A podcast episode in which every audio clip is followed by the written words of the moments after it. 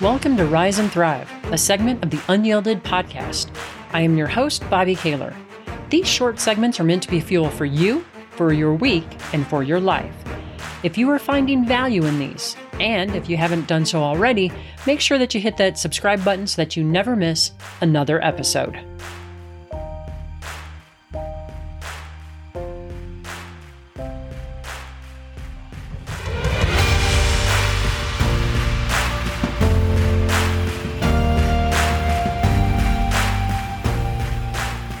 On July 4th, 2013, I decided that that would be the day that I would cycle to the top of Vail Pass for the first time. It's not an easy ride. It is a big mountain pass. I had chosen the summer of 2013 to ride to the top because I was approaching the 10 year anniversary of a doctor telling me that I only had a 3% chance at a full recovery and that my days of being an athlete were over because of the illness I had. I thought that cycling a mountain pass was a fitting celebration. I'd been training since the winter, as this was definitely a stretch goal for me back then. And during every training session, the song that I ended my training ride with was this the theme from Rocky, Gonna Fly Now. And I'd get chills listening to that song. I still do as I think about it. And as I listen to that song on my training rides, I imagine myself on the mountain digging deep for the top and how that would feel when I reached it. I woke up on, on the, the 4th of July and I thought, hey, my legs feel good. Let's do this. And I have to say, I had a great deal of trepidation, as this was by far the hardest ride of my cycling career up until that point. I had researched the ride, so I knew that when I was about five miles from the summit, things would start to get significantly harder. I knew that there were three switchbacks in those five miles that other cyclists described as wicked. I knew that the, the last of the three uh, switchbacks was just a few hundred feet from the top, and it was also the hardest.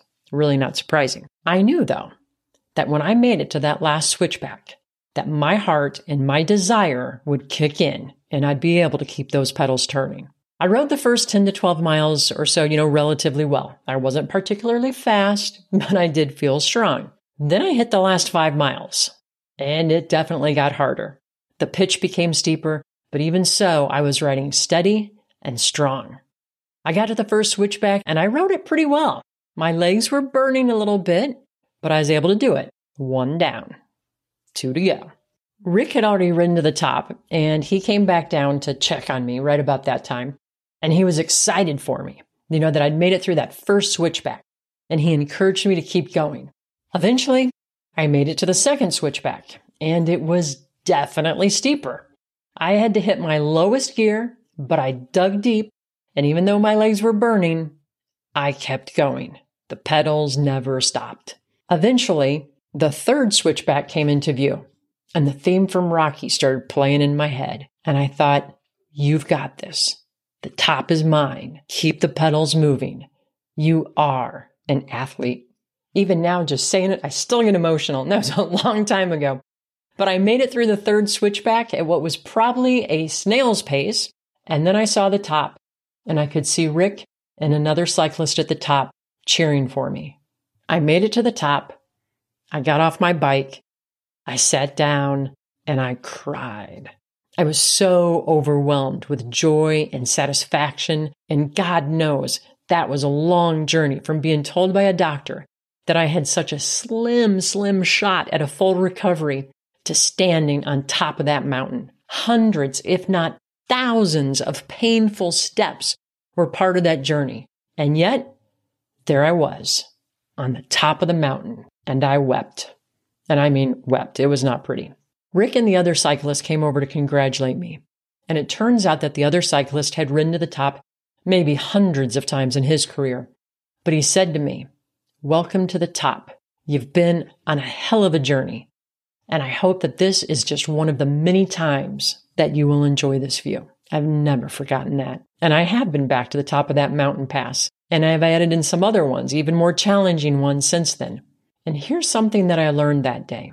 And it reminds me of something that I heard Denzel Washington say in some speech that he once made. But he said something along the lines of this The people at the top never criticize you. The people at the top, the real top, cheer for you to join their club because they know the effort and the dedication that it takes to get there. It's only the people at the bottom who criticize you. And that's because they don't want to be left behind or feel bad about their situation.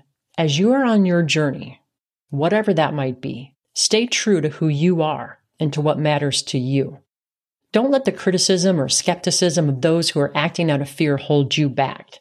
And they are acting out of fear. The fear of being left behind, the fear that maybe if you succeed, they might have to change or at least change their story about why you succeeded and they didn't. Never, ever give up on you or your path. It is my honor to encourage you on your path and to cheer you on to make sure that you always rise and thrive.